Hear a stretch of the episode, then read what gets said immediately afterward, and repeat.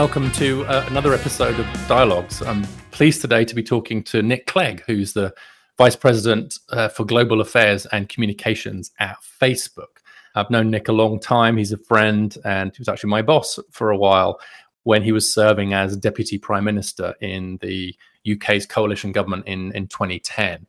Um, Facebook's just made a huge decision to ban Donald Trump for two years since January the 6th. And that's because of his uh, awful involvement in the events of that terrible day and has also outlined some guidelines for how the platform, how the company is going to manage public figures who use the platform to do harm uh, in in the future. So we really dig into the the what, the why, and the how of, of that decision. Uh, but we're also talking about that in light of broader conversations about the threats to open societies by pop, from populism and authoritarianism and the retreat from from reason how you balance free speech and protection from harm and how private companies are now having to do that you know, for themselves we inevitably invoke John Stuart Mill, perhaps, along the way there.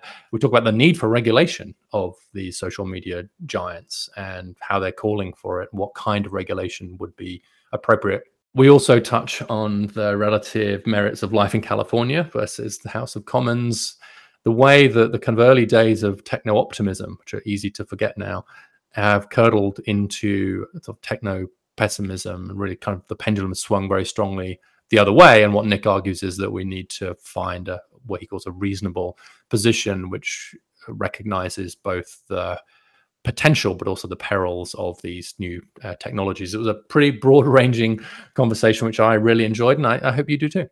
Nick Clegg, welcome to Dialogues. It's lovely to be with you on your podcast, Richard. Well, it's a it's a real privilege actually that you've come on, Nick. And we've known each other a long time. I worked for you in, in, in government. We've argued about liberalism for a long time, and you know there there you are out in in California, having switched the frying pan for the fire, I guess, in terms of you know yeah. some of the issues that you're facing. But just before we, I want to. It's a while since we've spoken. How how is American and Californian life treating you right now? Well, good. Obviously, uh, it's a, it's a lovely place to, to, live. I would never have expected a few years ago when I was in the sort of Harry Potter, sort of hammer beam roof world of Westminster that I'd be in the sort of sunny, gleaming center of, of Silicon Valley, um, aged 54, and working in a big tech company when I'm not, I don't think I'd ever claim I was, I'm a great techie myself. Um, so it's, yeah, so it's one of those really unexpected turns in life. And of course, it, as, as you know, it's in, in, a sense the contrast couldn't be bigger because you know Westminster politics uh, and politics generally in, in Europe and in, certainly perhaps in the UK, which I'd inhabited for close to twenty years, is a pretty um, it's a pretty cynical world, and it's also quite a pessimistic one. It's sort of whereas of course California is almost the direct opposite. People are very optimistic about the future and you know all the best things are ahead and, and, people are quite earnest about it as well so that you sort of it's a, quite a jump from a from a world of pessimism and cynicism to one of of, of optimism and earnestness. It's a it's a very mm-hmm. interesting change. Yeah, it, it takes some getting used to that, doesn't it? The kind of earnestness. Sort of you, you you sometimes when Americans say something to you, you think, they're obviously kidding. Like when they when they say to you something like "You are so great at that," or "This is a fantastic idea. We should definitely do this." You look at yeah. them and say, "Or, or the, the world is definitely going to be X, Y, Z," and then you sort of chuckle, thinking, "Well, no one's surely going to make such a Olympian assumption about the future of the world." I know, I know, but, but it's very, of course, it's very refreshing because it, it uh, certainly, as I say, from the world I came from, and I think Britain we probably don't want to get way laid on this, but Britain at the moment, I think, is a country that unfortunately is going through one of its bouts of sort of reveling uh, or wallowing and in, in, a way that about about its own past, really. Um, whereas you know, the one thing about the west coast of the US is you're, you're facing the the Pacific, not the Atlantic. You're facing the future. Not you know everything here looks as if it was built last Tuesday. Um, it's it's a very dramatic but very refreshing change. Well, also for me anyway, knowing you, a bit as I do it, for me, it's not such a, a big change. I think a lot of people are like, okay, so as you say, Nick Clegg, not not a known technologist, uh, not a natural Californian, but I think because I know you a little bit better, in some ways, I, I see it as a natural progression. One, because you've always been very interested in technology, mm. and you've always been very interested in progress, and you've always had a future orientation. I think in some ways that comes with your liberalism. I remember we used to do work on what would it mean to be an open society? What what are the values of openness and democracy and so on, which I think really are at your core. And so whilst in some ways it seems like Parliament, EU yeah. versus yeah. California, it's like what's he doing there? In some ways, I think it fits with your personality in some better in some ways, and I think the fusty old EU yeah. or, or, UK, if I can be rude for a moment. Yeah, yeah no, no. I, I think I, well, it's, it's not. It's, it's, good to say. So I, I, I, think that is broadly right. I mean, remember um, when I um, left government or was booted out of government, whichever you want to put it, um, by the by the grateful voters of the United Kingdom in 2015, and while I was still in Parliament uh, until I lost my seat in 2017. I think one of the first thing, well, one of the first things I did was to set up a, a, small think tank called Open Reason. I called it Open Reason. Of course, at that time, I had no idea I was going to end up working in um, in California in the tech sector. But I did did so because, yeah, I've always believed, you know, when when confronted by this very fundamental choice about whether you're open or whether you're closed, whether you're trying to kind of pull up the drawbridge and, and, and indulge in a protectionist reflex or try and remain open to, to the world and open to new challenges. I've always believed that openness generally is a better spur to human progress, and also that reason, which is, of course, you know, uh, uh, I think a much um, it's a, it's a, an enlightenment value that we take too readily for granted. I certainly am of a generation, my mid fifties, where and of course, this was given a, a, real turbo boost in 1989 with the collapse of the Berlin Wall and you know Francis Fukuyama declaring the end of history. And I remember this this frothy sense of oh, of unbridled kind of joy that the future would bring. There'd be no more ideological division. There'd no be there'd, no longer be this kind of irrational threat of a nuclear war. We would all inhabit this seamless globe where everybody was uh, uh, living and working happily together in mixed economies with good welfare provision and, and dynamic, um, you know, dynamic private sectors and so on.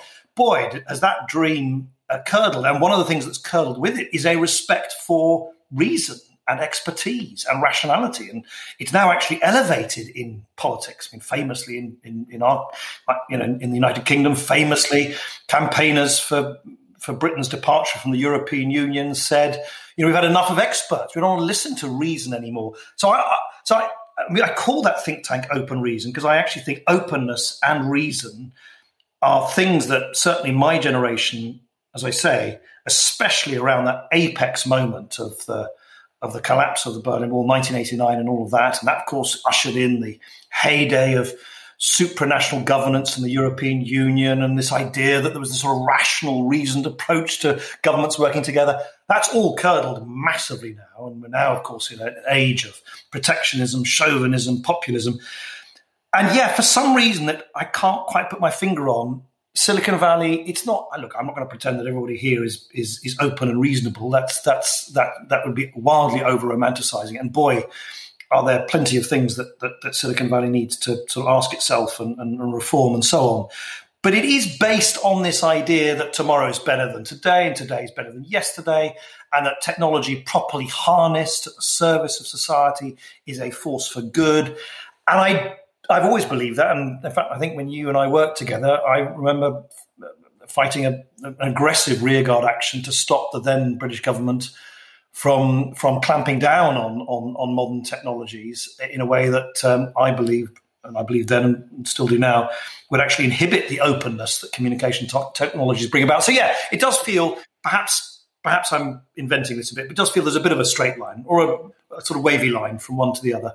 There's there's uh, maybe it looks like a wavy line from the outside, but I think there's a pretty straight line in terms of your values and approach. And as you said, you, your your ideal of a democratic internet was was there when we were working in, in government together when I was working for you. I think that you, you use the word reasonable along with reason, and and I think that that's very often what's missing in this debate. So you talked about the sort of wild utopianism that we saw after '89, yeah. but also the kind of tech utopianism that there was. Yeah. Uh, and I think you try, and then there was a sort of, and then it swung pretty wildly to dystopian, right? So we've gone from end of history, everything's great, the internet's going to democratize everything, right. to liberalism's dead, populism's rampant, the internet's killing everything. And so the sort of time elapse between utopianism and dystopianism seems pretty limited. And so the idea of being reasonable, it's not just about using reason, it's also about trying to avoid that kind yeah. of oscillation between yeah. these extreme either everything's either it's either heaven or hell it's either utopia yeah. or dystopia no I, I, I, couldn't agree more the the, the um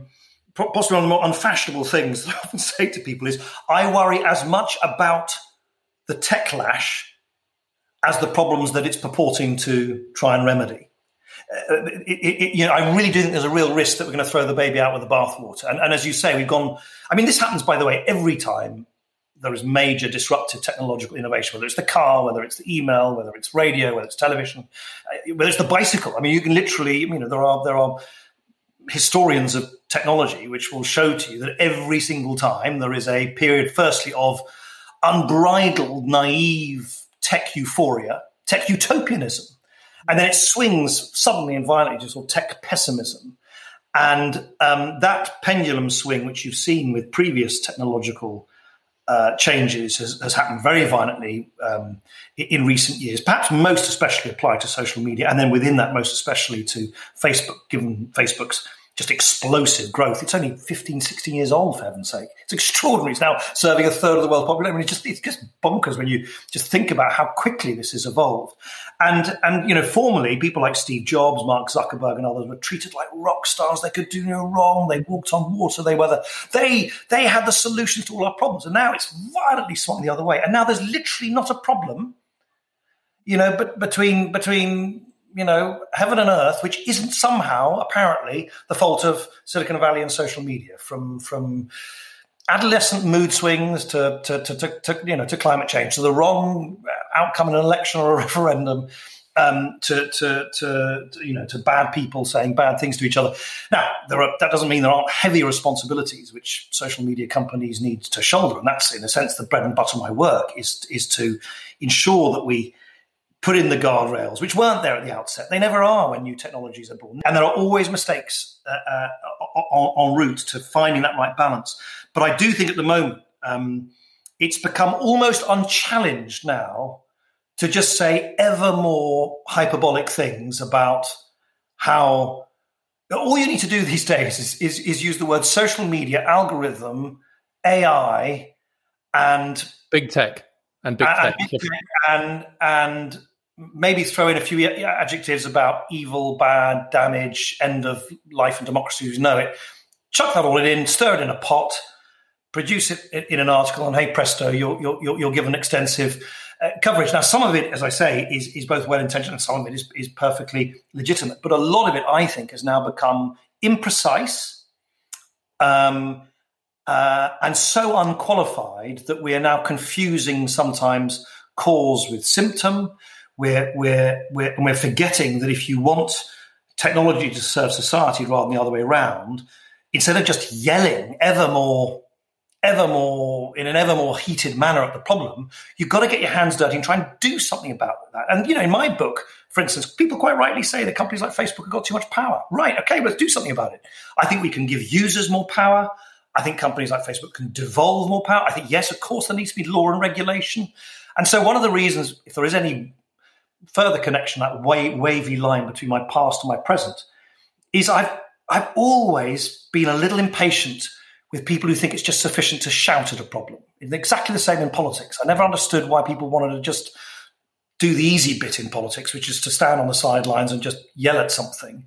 It, it's it's always better, it seems to me, to try and get your hands dirty and do something about that. However, you know, however um, however imperfect that sometimes is, and I, and I think that's the journey we're going through now trying to reconcile these these extraordinarily powerful new communication technologies with societal uh, uh, uh, needs and demands. And and I, you know I don't think I don't think we'll know for a few years yet how successful we're going to be. But my my hope, and that's certainly part of what animates me and, and drives me in this work, is that we don't end up throwing the baby out with the bathwater, and that we do we do retain, I think, the magic of these communication technologies, which are allowing people on an unprecedented scale to express themselves when they like, to whom they like, how they like. And I think that is a, I remain, I have almost childlike wonder that we, that, that we can do that now, that we can just express ourselves to other people, just like that, seamlessly, from one moment to the next. It's just, it's just extraordinary. Yeah, some of the some of the positives you're right uh, have been lost a bit in this sort of radical pendulum swing, and we're going to get we'll get into some of that uh, in a bit more detail. But the way I think about this is that there, there are a lot of problems, public policy problems. For, you could think about public health problems, obesity, or climate change, and so on, where sometimes there's always a search for the villain. There's always a search for a simple solution. It's like someone's like, ah, you know, that's that's whose fault it is. And what that means is there isn't this idea of shared responsibility. I think is yeah. one of the first casualties of this war of rhetoric you've talked about, which is the idea that look, this is nobody's fault, but it's everybody's responsibility. And so you've got to do your bit. You've got to, we've got to do our bit. So like to take this example, have have tech companies like yours got to do a better job? Absolutely. Are they are you catching up with yourselves? Absolutely. Do the legislators need to put in place regulation? Absolutely. Do users need to take responsibility for how they're using it and parents and so on? Absolutely. Do civic institutions need like so do politicians need to be careful how they use the social media? And the answer to that is yes, yes, yes, and yes. But the idea of this this is a problem for all of us, and sh- it's it's true for so many public policy problems. I think the same with climate change. Well, that's the fossil companies, or it's obesity is the individual's fault, or it's the or it's Coke's fault, or it's whoever's yeah. fault. It's like it's a game of pass the parcel, basically. That's probably a very British reference, but you know, it's like, like and hoping that it doesn't stop in your lap. It's like so Congress helps it to you, and then the danger is yeah. you hop it to somebody, you blame the individual, and and so without everyone saying, look, okay, we're five percent, ten percent responsible, but so are you, and so are you, and yeah. so are you. That's that's what gets lost, I think, in this debate. Yes, of course it does, uh, because it's complex what you've just described. It's complex. It means the shared responsibility. It means that everyone has a role. It means that there isn't one organizing and malign intelligence, uh, which is driving this, which of course, it, it, it, it's so much simpler, isn't it? If you just say it's one person's fault because they're malign and they've deliberately screwed things up on behalf of the rest of us. Because then you know who your foe is and everything then just falls effortlessly into place. And it makes great television and it makes great newspaper articles. It means you can produce, you know, there was that Netflix documentary which was very entertaining, but it was it was a ludicrous caricature. This idea of people in kind of Star Trek suits pulling levers in our neural pathways and making us feel, think, and do things as if you were just totally passive, totally passive, sort of hapless agents being run by dastardly characters in Silicon Valley who are who, have eliminated all human agency. And of course, it's not nearly as simple as that. Unfortunately, social media in particular is actually a really interesting interaction between your choices, your volition, what you want to express, the friends you have, the groups you have, and the automated systems that are then receiving those signals and then responding to them. A totally legitimate, by the way, debate about whether those signals are d- designed in a transparent enough manner, whether they're designed to reward um, positive, wholesome behavior rather than bad. And you know that's sure. where you get into the whole into the whole depiction of algorithmic content systems as if they're sort of just simply deliberately spoon feeding you know nasty poisonous content to people there's no evidence that's the case but that's the allegation um, but but this is this is the thing. It's an interaction. It's an interaction between human and machine. And if we just simply resort to, I think, sort of crass finger pointing and saying this has to be because some greedy monopolistic technologist has somehow managed to burrow into our brains to make us do and say and feel think feel things that we wouldn't otherwise.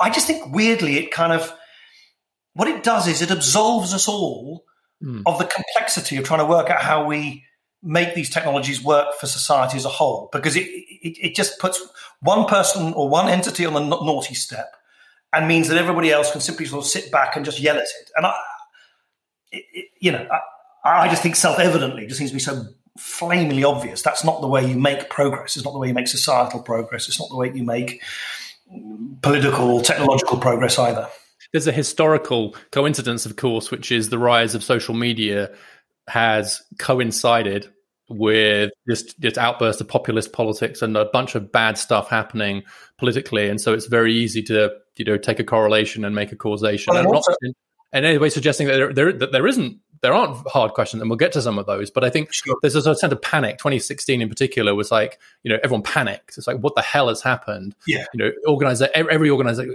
Brookings just went, what the hell? Everyone went, what the hell? What's happened? Same with Brexit. And so there's this sort of panic in the commentariat and a panic in the, yeah. you know, the broad elite. And so, what the hell just happened? And they're looking around for kind of what's new. And they're like, oh, well, this social media thing is new. And so there was a tendency, I think, to look for yeah. a kind of sim- simple solu- simple answers to these very difficult questions that were being posed by the rise of populism. And in that sense, you just came into the crosshairs at exactly yeah. the right moment.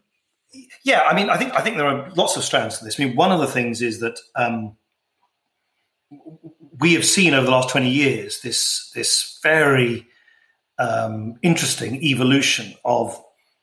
Um, I mean, it really was the sort of age of globalization from 1989 through to. I mean, I can't put can't put a precise date on it, but I think I think that span of time from 1989 to 2008 will be, will be looked back on perhaps as a time of unprecedented openness and globalization.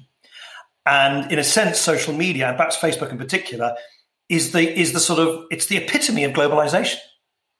I can share a photo with my nephew in Hong Kong, who can then share it with their friend in Australia, who can ping it back to my sister in Oxfordshire in the United Kingdom, and we can all be on the same, you know, on the same, um, you know, inhabiting the same communication space, and we can do that for free because it's paid for by advertising. So, in a sense, what you're seeing, I think, since 2008 is is is the rise of anti globalization in politics, also almost deglobalization in politics and, and, and so companies like Facebook are, are, colliding with the political spirit of the times. If you look at Modi, Trump, Orban, I mean, you know, just the list goes on. Bolsonaro, that that, that mm. nativist politics is doing exceptionally well at the moment, and there are good reasons for that because globalization hasn't served people a lot of people well. 2008 was a terrible hammer blow to the kind of small L liberal world economic order. Um, and so I think you're seeing a backlash against globalization generally. And part of that also is a backlash against the technologies which epitomize globalization. And the second, one of the other strands, it's not, it's not, this is not an exhaustive list, is the one that you refer to, which is that, you know, the, the, the elite, particularly the, the, the, the sort of opinion forming political and media elite, have been very used for, for generations to being basically the gatekeepers of what is considered to be acceptable or not acceptable speech, to define basically the parameters of public discourse. And suddenly you've got these technologies where people are saying, well, sod that. I'm gonna I'm gonna develop my own discourse. And instead of having, you know, a front page in every newspaper handed down somewhat paternalistically by an editor, and then handed, you know, off off the presses to, to, to millions of people across the country, everybody has their own front page. That's the that's the extraordinary mm. thing of social media. Every single news feed of Facebook is like a fingerprint. It's your own. It's your own front page, composed of your choices and the reflexes from the automated systems that rank what you see first. And so you've got this enormous disaggregation of power, actually, from from opinion forming elites, particularly political and media elites. And guess what? They, don't like it. Of course, they don't like it. Why, why would you? Particularly when your business model is also disrupted because then advertising has moved from, from print to, to online. So you've also got you've also got this huge challenge to a, an elite driven, somewhat more paternalistic um, uh, viewpoint uh, to something which is much harder to control, and that's why you now see you you see you see you see either elite responses in you see it here in the United States, you see it amongst the coastal elites who are often the ones who are most vituperative in expressing their kind of you know their, their support for the back the techlash. Uh, but you also see it in authoritarian governments or semi-authoritarian governments who want to clamp down on this disorganized freedom that, that these communication technologies have afforded people. So I think you know, that, all of that, I can't stress enough. I keep having to add the qualifications. Doesn't mean that mistakes weren't made. Does not mean that these companies don't have heavy responsibilities, which arguably they have not discharged properly. Doesn't mean you, there shouldn't be regulation. All of that. But I do think we also need to kind of, in a sense, call a spade a spade and understand that some of the techlash is driven by some good old fashioned and somewhat elitist vested interests who just don't like the fact that the information uh, universe that they're inhabiting is no longer one that simply acts at their beck and call. Well, And of course, one thing that you are, you do have long experience of is being attacked from both the left and the right with equal levels oh, yeah. of, of, vitriol. I mean, the coalition was great, great training. yeah, managed to unite everybody from both sides. Right. but it also, I mean, along with the pessimism, and I, and I obviously there are vested interests on all sides here, but there is a degree of paternalism, and I, I just will link to this in the show notes. But your piece on Medium, which I think was like a long piece very much you actually in, in your voice about the kind of raucous, messy world that's created by the democratization of of information and so on. And I and I think uh, one, I know we should probably move on to some of the decisions you've just been having to make about free mm. speech and so on. But but I, I do think that there's uh, there's an unspoken paternalism that lies behind some of this. There's a sort of presumption of passivity in the recipient. There's the presumption that people just don't know what's good for them, that they're going to be easily manipulated, etc. And of course, and we'll get to this, but people can be manipulated. We are weak, you know. We are, but that's that's the tension between liberal and paternalist views of the world since time immemorial, which is look, in the end, how much trust do you put in the individual to get the skills and the knowledge they need? And then, as you say in the medium piece, give them more power, tame their algorithm, let them decide how they want to use it. And mm. and and so I do think that there's a fundamental philosophical divide here, which is both left and right have ended up with in some ways, and you say this in the piece, quite a, a, a, pessimistic view about human nature and the capacity of people to adapt to these changes and to to run it themselves. And that's that, as I said, that's as old as the hills. You know, the argument yeah. for paternalism is as old as the hills, and I think you you really go into that. I think in your piece. Yeah, I, I, th- I think there is an almost perfect correlation between those people who believe that modern communication technologies, most especially social media, are are net very bad for society, and those who believe that individuals are somehow hapless and passive and are unable to control their own experience. There's a, there's a sort of an assumption of almost sort of bovine passivity about the human being that we're just that we're just all. And my experience is, is thankfully that's not actually how most people live their own lives. I mean, and by the way, especially young people. I mean, young people are super smart yes. about the way they use it. I mean, I see it with my own kids. You know, yeah, they, mine, mine, too. They, they, they, use, they, use, different apps in different ways. They mix and match. They've got a much clearer nose for stuff that's basically crap. They, they, they, you know, and and I just and if you read some of the way that people talk about how um, you know technology needs to be broken up, smashed up, controlled, because we need we need to tell people we, we need to we need to make sure that people can only consume healthy information and, and wholesome information and um, and it's kind of like, well, whoa, whoa, whoa. Who decides what is wholesome? Who decides what's good and bad? Who decides who decides what's harm? Even that is a difficult one. Even that's a difficult one. I mean, you've now got, uh, you know, just to make sure that this isn't an unduly sort of US centric conversation. Because, by the way, I work for a company, nine out of 10 of our users are outside the US.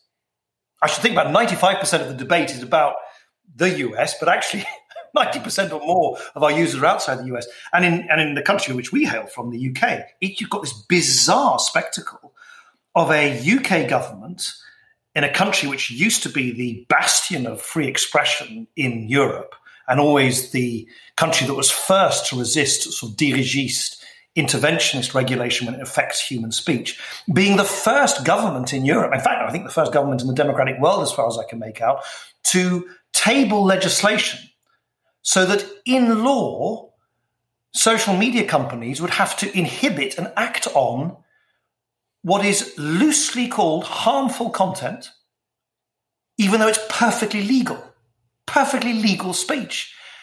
And it's like, wow, that's a like who wow, that's a that's a leap across the Rubicon. So now we're going to pass laws to say in a rather imprecise way that private companies should in effect be censoring content even though it's perfectly legal. And not that there aren't good, you know, good good reasons. And we'll come in a minute to the good old fashioned JS Mill harm principle, which I think is actually a very valuable principle in all of this but but it's it's amazing how quickly, as part of this techlash, I think that we have jettisoned in this debate some some guardrails against kind of incursions on free expression. And of course, the great irony is that the people who are often advocating this most avidly are the very vested interests in the traditional press, who who who have of course ferociously rejected any regulation which might. Um, in any way, you know, clip their wings as far as free expression is concerned. But it's okay to clip free expression when it's on the online world, but somehow it isn't on the so much so, for instance, in the UK example, that the draft uh, legislation that the UK government has tabled explicitly says that none of those provisions apply to traditional journalism. So it's really interesting. We're, we're applying, we're not applying even standards on some fairly fundamental principles of free expression. Um, uh, and I think that is that has understandable origins, but also has some pretty worrisome implications going forward. Mm. And I think it's because some of those institutions they see themselves as mediating. They're, they're, the mediating institutions that are curating and channeling and uh, and so on to to overcome this problem of people kind of being manipulated. But I think the right now the way I'd characterize this situation is that you've got established you've got the established you know, centers of knowledge production whose processes are opaque like who the hell knows what's going on in the in the editorial room? I mean, I've been in journalism, but like who knows who's deciding what goes on the opinion pages or how they've decided and so on. And some of what we see doesn't look great. And then you've got what have up until now been quite opaque algorithms deciding what I see on the front page of my uh, mm. Facebook page mm. or whatever too. And so you've yeah. got sort of two opacities. You've got uh, an established opacity, which yeah. is you know, and then you've got a new opacity, which is what the hell's an algorithm? How does that work? And yeah. between between the two, the second seems scarier because like because it's new. And so I think if you win the transparency battle, like which I think is right. what you're pushing towards, I know if I know what the algorithm is doing and I can change it. So if you and, crucially, and crucially, I can can override it. Um, you know, this is one of the reasons I the, wrote, wrote, the piece you alluded to. Is you know you can now on Facebook just override the algorithm if you want to. If you want to either chronologically order your feed or, or, or compose it yourself, become a curator yourself, and decide I want you know I only want to share these pages and posts and so on. You can you you, you can you can compose your own menu, and, and I and where I really want to push this is even further towards individual control and agency and, and, and individual power. So I, I really hope in the next period of time you'll see Facebook actually becoming a pioneer in saying, okay, Richard Reeves, you want to see more politics? Here, you can turn this dial up. You want to see less cooking? You can turn that dial down. You want to see more sport? You can t- turn that dial up. Quite how granular we can make those dials, I don't know. But the, the, the, more we can empower you and, and, and, and, and people who use social media so they don't feel that they're sim- somehow just subject haplessly to something which is going on in the boiler room of, of, of Silicon Valley. Uh, that's that's one of one of the key steps I think to make sure that people feel that they're properly empowered rather than disempowered. The other ways are governments have got to, and legislators have got to just sort of stop stop talking the talk, actually walk the walk and, and, and, and actually enshrine legislation, though, as I just alluded to earlier, there are some dangers in, in, in the way they might plan to do it. But nonetheless, I think it, that has to happen. And secondly, I think just devolving power away from these companies, which is one of the reasons why one of the first things I did when I arrived at Facebook at, at Mark Zuckerberg's request was create, create and help establish this oversight board, which is the first of its kind, a totally independent entity which which can basically well it does hand down rulings which Facebook has to abide by. Um, I, I, think all of that all of that is all about transparency, accountability, uh, uh, and and making sure that, that as you say people don't feel that they're somehow which is the caricatured sort of cardboard cutout depiction that they're somehow um, completely helpless. So that's a good that's a good t- time to turn, I think, to the big decision you've just had to make, uh, about President Trump. But first of all, I want to quote from the, the New York Post uh, had uh, a line about you and about the Facebook decision about President Trump, which was as follows What was the point of the American Revolution if some aristocratic British nerd can describe which Americans get to speak? And I want to say on behalf of our home country how outrageous that statement is. Everybody knows, Nick, that you're not an aristocrat. no, no. All the rest is fair comment. Nor, nor, fully British either, with a, with, a, with a Dutch mum and a half Russian dad. But um, nor, nor whatever the various the torrents of abuse I've received from tabloids over the years. I've been called a nerd before. I'm actually quite proud of that one. I mean, nerd nerd has a sort of techie has a sort of techie quality to it, doesn't it? I think, um, no. I mean, look, I'm a, I'm I'm a I'm a Brook I'm a Brookings, so like you know, nerd, nerd is nerd is great. I think it's because I think it's it could apply to you, Richard, and it could be a very good title for this podcast. How about that, or a nerd, subtitle? Nerd. I think it's because um, of the knighthood. I think as soon as you, you know, people don't understand oh, over here how the aristocracy works, so they assume that oh, because right, you right. pick them, they don't realize yeah. that knighthoods are not quite dime a dozen. But no, they're not. They're not nearly as special as might but, appear. But let's um, let's talk about this decision um, that you've just made. Uh, obviously, been waiting for this a long time since the oversight board kicked it back to you mm. uh, six months ago now, I guess, after your decision to indefinitely ban President Trump as a result of the January 6th uh, uh, insurrection and his comments. Then, just talk us through the what. What have you decided? How was the decision made? So, what was the kind of process of decision making, and then kind of why? So, let's kind of start with what have you decided.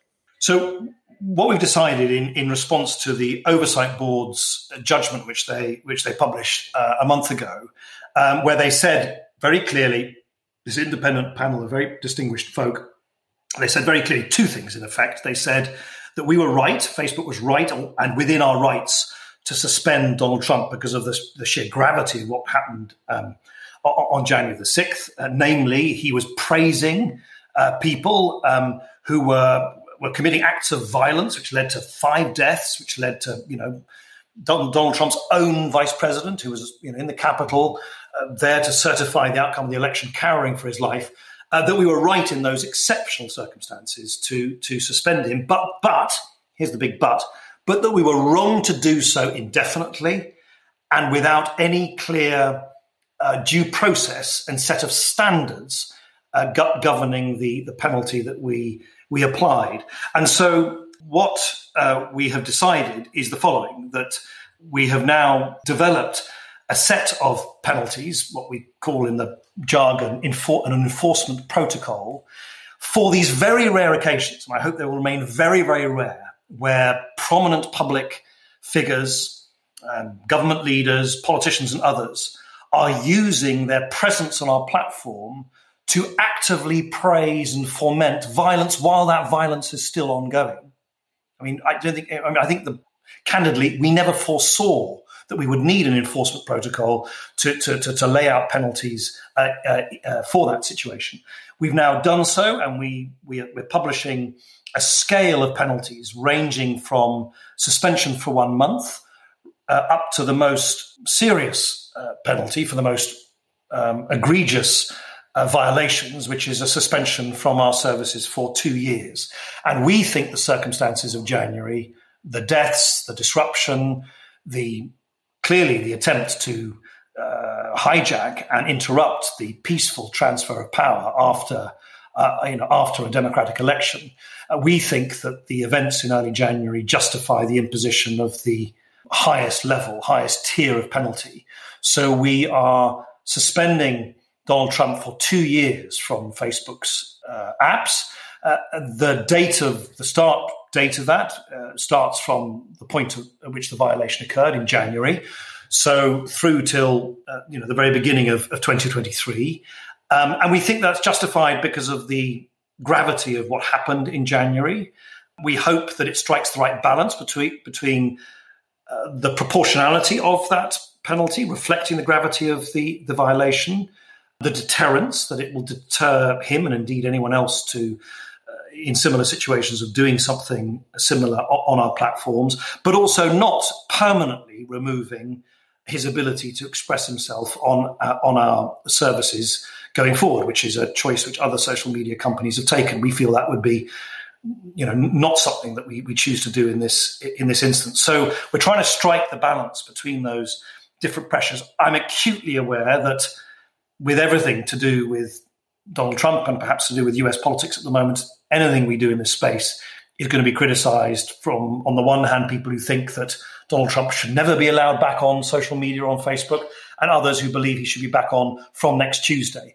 What we are trying to do, which is our duty, and it's my duty as, in a sense, the person who has to lead on this within Facebook, is to uh, set out, as we, we as we do in great detail, what that enforcement protocol is why we think it is fair, proportionate, and how we intend to apply it in a consistent way going forward. Uh, the only other thing I should add is that we will, because I think many people will say, well, hang on a minute, what happens in two years' time if Donald Trump comes back on Facebook and just tries to do it all over again? So we're accompanying this announcement with a clear uh, ladder of sanctions up to and including, in the most extreme cases, permanent removal from Facebook, such that when he returns to, to Facebook, there are clear sanctions which will apply rapidly uh, if he if he or indeed anybody else seeks to try and repeat these violations. So that's our approach. It's one which we've devoted a lot of thought to and, and, and obviously invested a lot of time in, and, and obviously we have s- sought to um, act as, as sort of faithfully and as um, and as considered a fashion to the to the comments and criticisms and recommendations that were made by the oversight board. And will it now go back to the oversight board? Does this is this something they will have to? Not not not, not by us, not by Facebook. I mean, if, no, if, if you've decided. You've made that you've is, made that is our decision. I mean, I mean to be very clear, the the Facebook uh, the, the the Facebook oversight board said in no uncertain terms. Facebook, you now need to decide. You need to develop proper standards and rules and procedures. That is what we've done. And you need to then decide within the context of those new procedures and those new penalties, which one you're going to apply in this instance.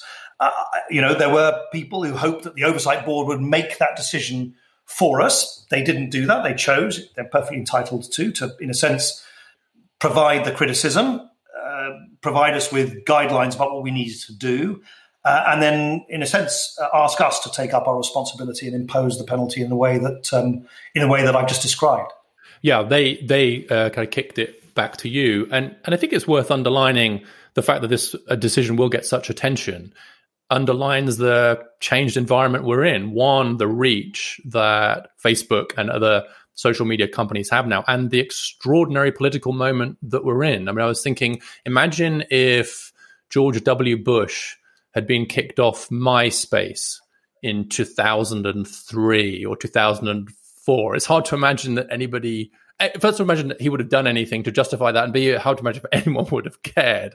Whereas now, of course, you've got two unprecedented, uh, two things that are unprecedented here. One, a president saying things that could justify this kind of action. That's not something anyone was ready for, include, of course, including you. No. Um, but secondly, that your platform is so powerful that who gets to be on it uh, is such a critical decision for not only for you but for our democracy and for the kind of the movement of information and political speech this must have been difficult for you because i know that you have a very strong conviction that good or bad people are entitled to hear from their politicians now they can hear from them directly and if they're lying or dangerous or stupid or whatever you want to think, or the opposite, that we're entitled to hear that. And in some ways, getting rid of these mediating elite influences was a great step forward. And then we could judge clearly the guy's a dangerous idiot. I'm not going to vote for him. But there's a line, and that line is around incitement. That line is around violence. Talk a bit about how you see yeah. that line. Yes, and, and I should stress, I mean, all the big social media companies, notably Twitter, Facebook, and YouTube, have all taken subtly different approaches. So Twitter have said some time ago now, and let's remember, I mean, Donald Trump used Twitter, in a sense, as his principal megaphone, and he would often, in a sense, just or his team would simply just duplicate his tweets onto Facebook. But they've they've sort of permanently banished him, regardless of you know behavior or regardless of future circumstances. YouTube have said they will restore his ability to use YouTube when the conditions allow, and we, in a sense, in response to this independent adjudication from the oversight board, are taking a subtly different approach, which is here is our set of penalties. We're imposing the most serious penalty because of the gravity of what happened in early January, and that means that uh, Donald Trump uh, will not be able to use our our services for two years from the uh, from you know from the point at which that violation occurred at the beginning of this year.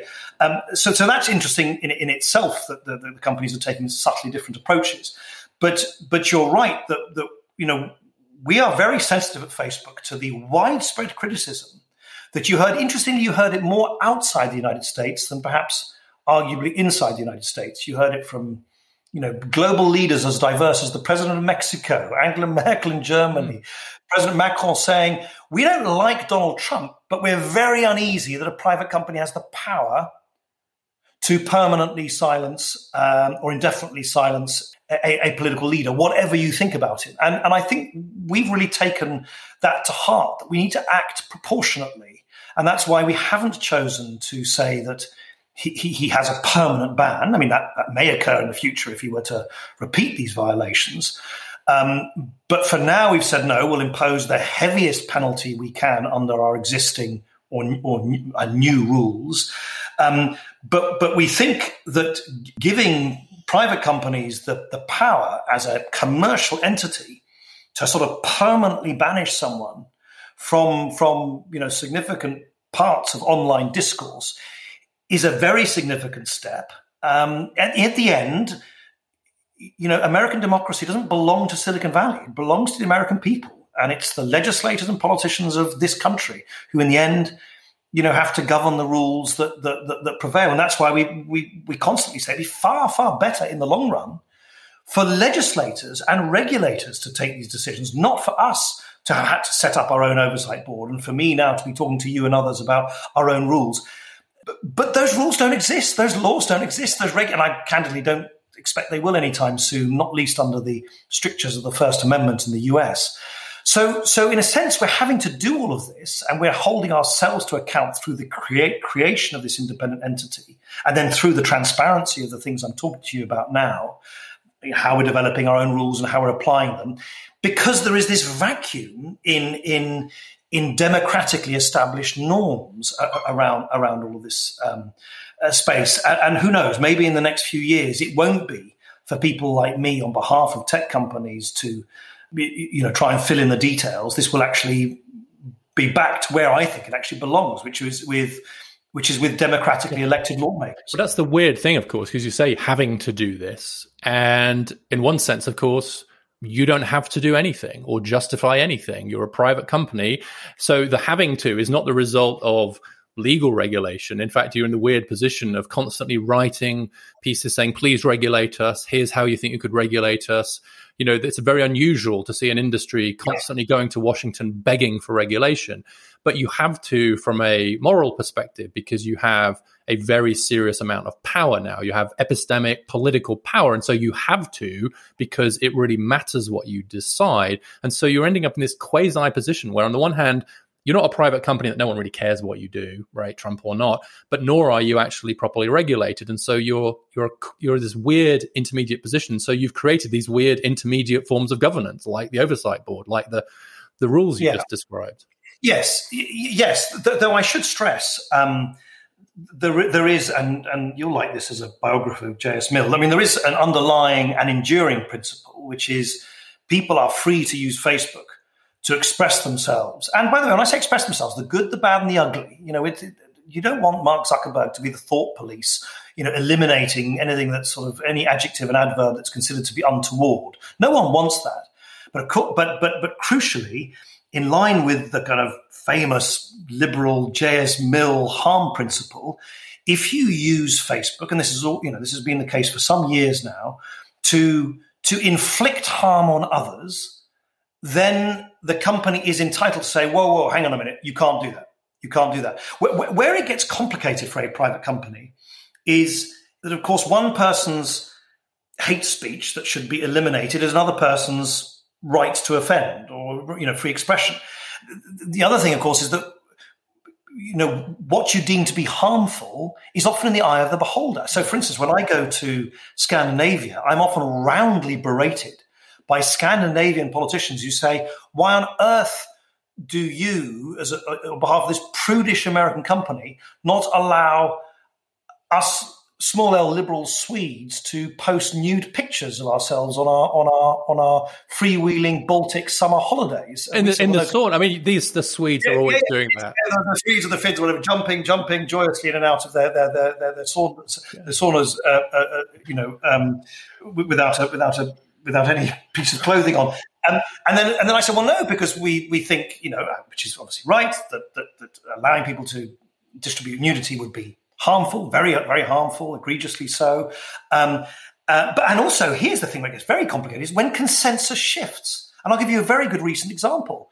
There was what appeared to us to be something close to a scientific consensus until really relatively recently that there was no way that COVID could have been manufactured by humans, that it must have been a bat in a cave or someone, or someone ate it in a, in a wet market and so on and so forth. And then suddenly, and we have and so we, you know, we're a tech company. We're not, we're not, we're not epi- epidemiologists. We don't know anything about how viruses spread. So we said, oh well, we better reflect that in our rules. So we said we, are going to, you know, we're going to remove really, you know, aggressive claims that this was kind of, you know, purposefully concocted or accidentally concocted by by humans.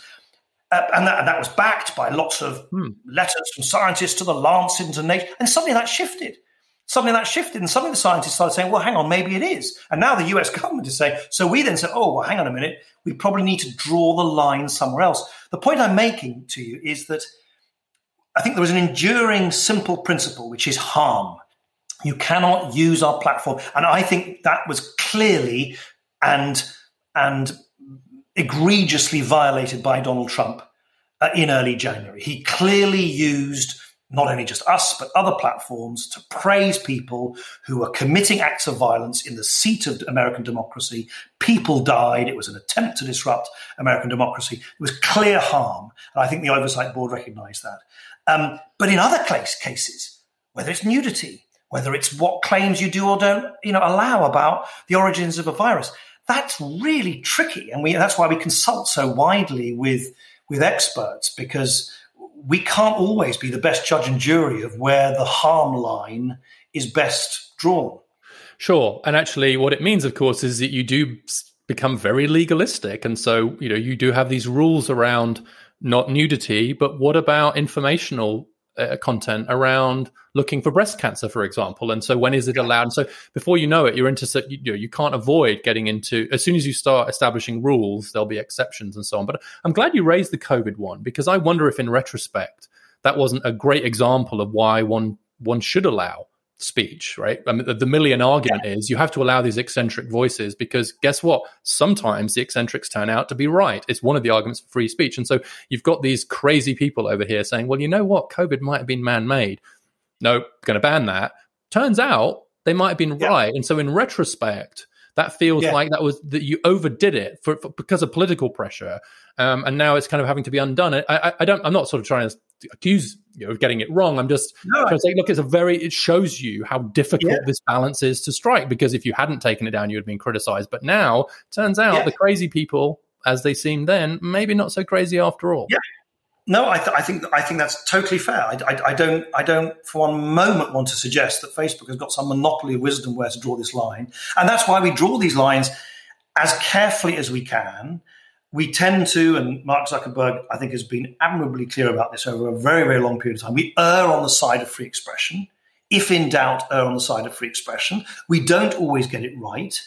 We have to make ourselves available to independent external expertise. And by the way, it's one of the reasons why I actually think it's a kind of good thing that in the vast majority of cases the oversight board has heard so far, the oversight board has said, no, Facebook, you've taken down too much content. Put it back up, even when it might offend X or might offend Y. But don't underestimate the remorselessness of the pressure coming from the other direction. I mean, I, I, you know, not, a, not an hour goes by without an article somewhere saying that we're not taking down enough content. We should be taking more and more and more and more and more. And quite rightly, governments, including the US government, put huge pressure on us, privately and publicly, to do more, not least as the, as the, the, the world is um, na- navigating this pandemic, to make sure that, that, that Facebook is a, is, a, is an avenue for, for, for good information, which it is, by the way. You know, millions of people um, working out how to get vaccinated through through through Facebook. We've got this COVID information center, authoritative information. I think over two billion people have already you know used it around around the world. But but but you're right that this is a good example where sometimes the ground shifts, you know, under your feet, and you're suddenly thinking, "Oh, maybe we didn't get that right, and we should have erred on the side of caution all along." Yeah, and I think that that's uh, you know it's the counterexample in some ways to the Trump example where you have clear harm. And actually, you mentioned Mill, but Mill's famous uh, example of when you should not allow free speech is when someone's inciting a mob against corn dealers in front of the corn dealer's house.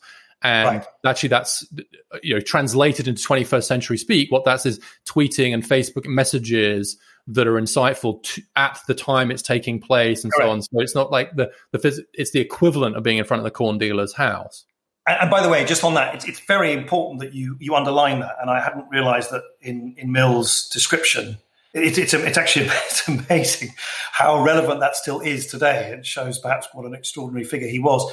The, the, the rules that I'm talking about today, the enforcement protocols, to use the technocratic jargon, apply specifically when high profile individuals um, say things, praise, you know, individuals, rioters, while the violence is ongoing. And that, because that's the thing that we hadn't anticipated right. that anyone would do that in that position.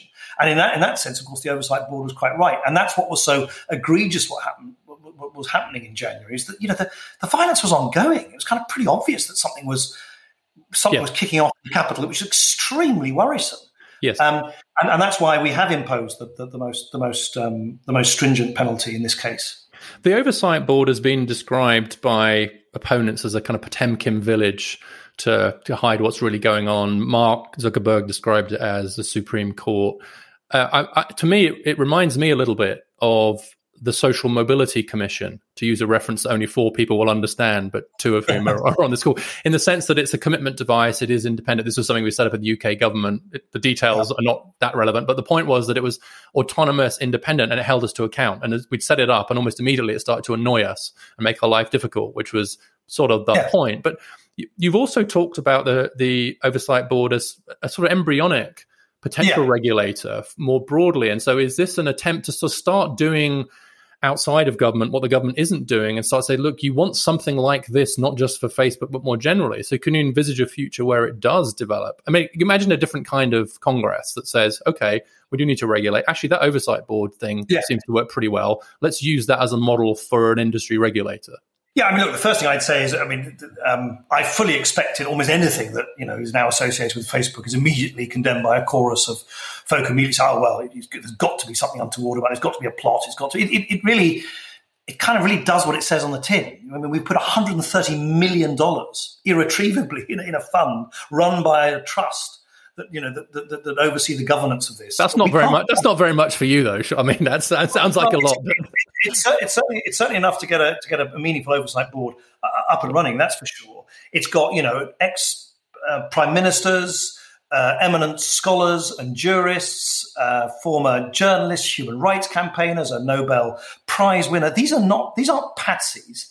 These are people who have very, very um, you know, established reputations for being highly independent themselves. They come from a huge mix of backgrounds, including ideological backgrounds from conservative to, to liberal. They're, they're entirely independent of, of Facebook. But, but having said all of that, I mean, I fully expected everyone would immediately say, oh, no, it's just a, it's just, it's just a setup. I don't think anyone who actually reads their decisions could ever reasonably claim that they're behaving like patsies far from it. And just look at the, the, the, the, very tough terms of some of their criticisms um, uh, um, about us um, in the in the Trump case. Um, but but to your question, look, this is just a start. No one's done this before. No other tech companies tried this. In an absolute ideal world, but I'm you know I'm probably thinking several years ahead. I would love to imagine that maybe, hey, why? Maybe if, if other social media companies think that that's a model that works for them that this oversight board could mutate into something which can apply decisions not just to Facebook, but to other social media outlets that, that, that, that face very similar dilemmas uh, to us. And as you say, if, if legislators think that it's a good working model for accountability and transparency, maybe they can rely, rely on it or incorporate it or refer to it in their own legislation.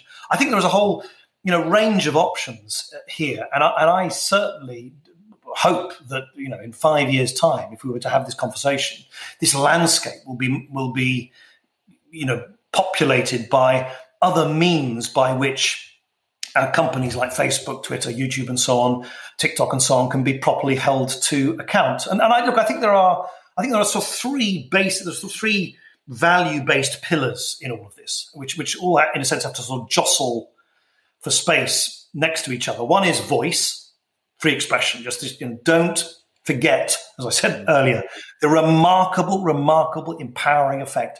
I mean, it doesn't matter who you are. You can be a poor student in Guatemala or a fancy lawyer or banker in Wall Street. You can use Instagram, WhatsApp, Messenger, Facebook exactly the same way. It's paid for through through ads, so you don't have to pay for it, pay for it yourself. It, regardless of your, your your your your means, whether you're poor, whether you're rich, wherever you live. I think that that's retain that that the beauty in a sense the thrilling, uh, enriching um, beauty of, of, of, of self expression on that scale. But offset that against harm, the harm principle. Yes, you're free to use these services, but not if you seek to inflict real world harm on others. And then the third major value is accountability. make sure that that the way that voice and harm are balanced uh, you know, off against each other, the, the, decisions that the company takes are properly accountable. And I think in that spirit, the oversight board is a very significant, but I very much hope not the last step in a journey in making uh, the decisions that companies like Facebook make more transparent and more accountable over time. I want to ask the last question I want to ask is about the internal politics um, here. Um, I think there's an impression on the outside that Zuckerberg, Mark Zuckerberg, was somewhat more libertarian in his instincts and that you're more liberal. And I make the distinction deliberately. A liberal will understand you do need regulation, that there are trade offs, that there are values at stake. Because your discussions now must be like a political philosophy seminar. I'd love to be in them. And so, so how does that play out? Have you pulled Mark to a more liberal position? Mm, no, this was a journey that was happening anyway. And in, in a sense, I suppose, but you should ask them, the, the, the reason that Mark Zuckerberg and Sheryl Sandberg reached out to someone like me was a that they were, which I think is a good thing. I, I would say this, wouldn't I? You know, wanted to be open to a non-American, you know, perspective. Um, um, um, and secondly, you know, in a sense, my record spoke for itself because I was a public figure for 20 years myself. They, they knew that I had a very, very staunch and still retain a very staunch belief in, in, in free expression. Um, but that there are, of course, there are limits to, to free expression. Free expression is not anarchy. Uh, just as J.S. Mills said, you know, people who wanted to, in his day, protest against corn dealers were perfectly free to do so through the press and, and publicly, but they, they, they're not entitled to whip up a, an excited mob you know, gathering in, in, in, the front of the house of the corn dealer, threatening to burn it down. That's that's a threat to real world, real time harm, which we are entitled, in the name of free expression, to act against. And that's exactly the same principle that we've applied uh, in, in, Facebook. Oddly enough, you know, however many gen- generations later, after J.S. Mill wrote, wrote those those words, to to what happened in the U.S. Capitol in, in, in this instance involving Donald Trump the decisions might be made in boardrooms as much as courts now and so on, but some of these principles uh, still apply. So that was a, gr- uh, a great note on which to end this conversation. Nick, I just want to thank you so much for coming on Dialogues. Thanks again. Thank you. I really, really enjoyed it. Thank you very much.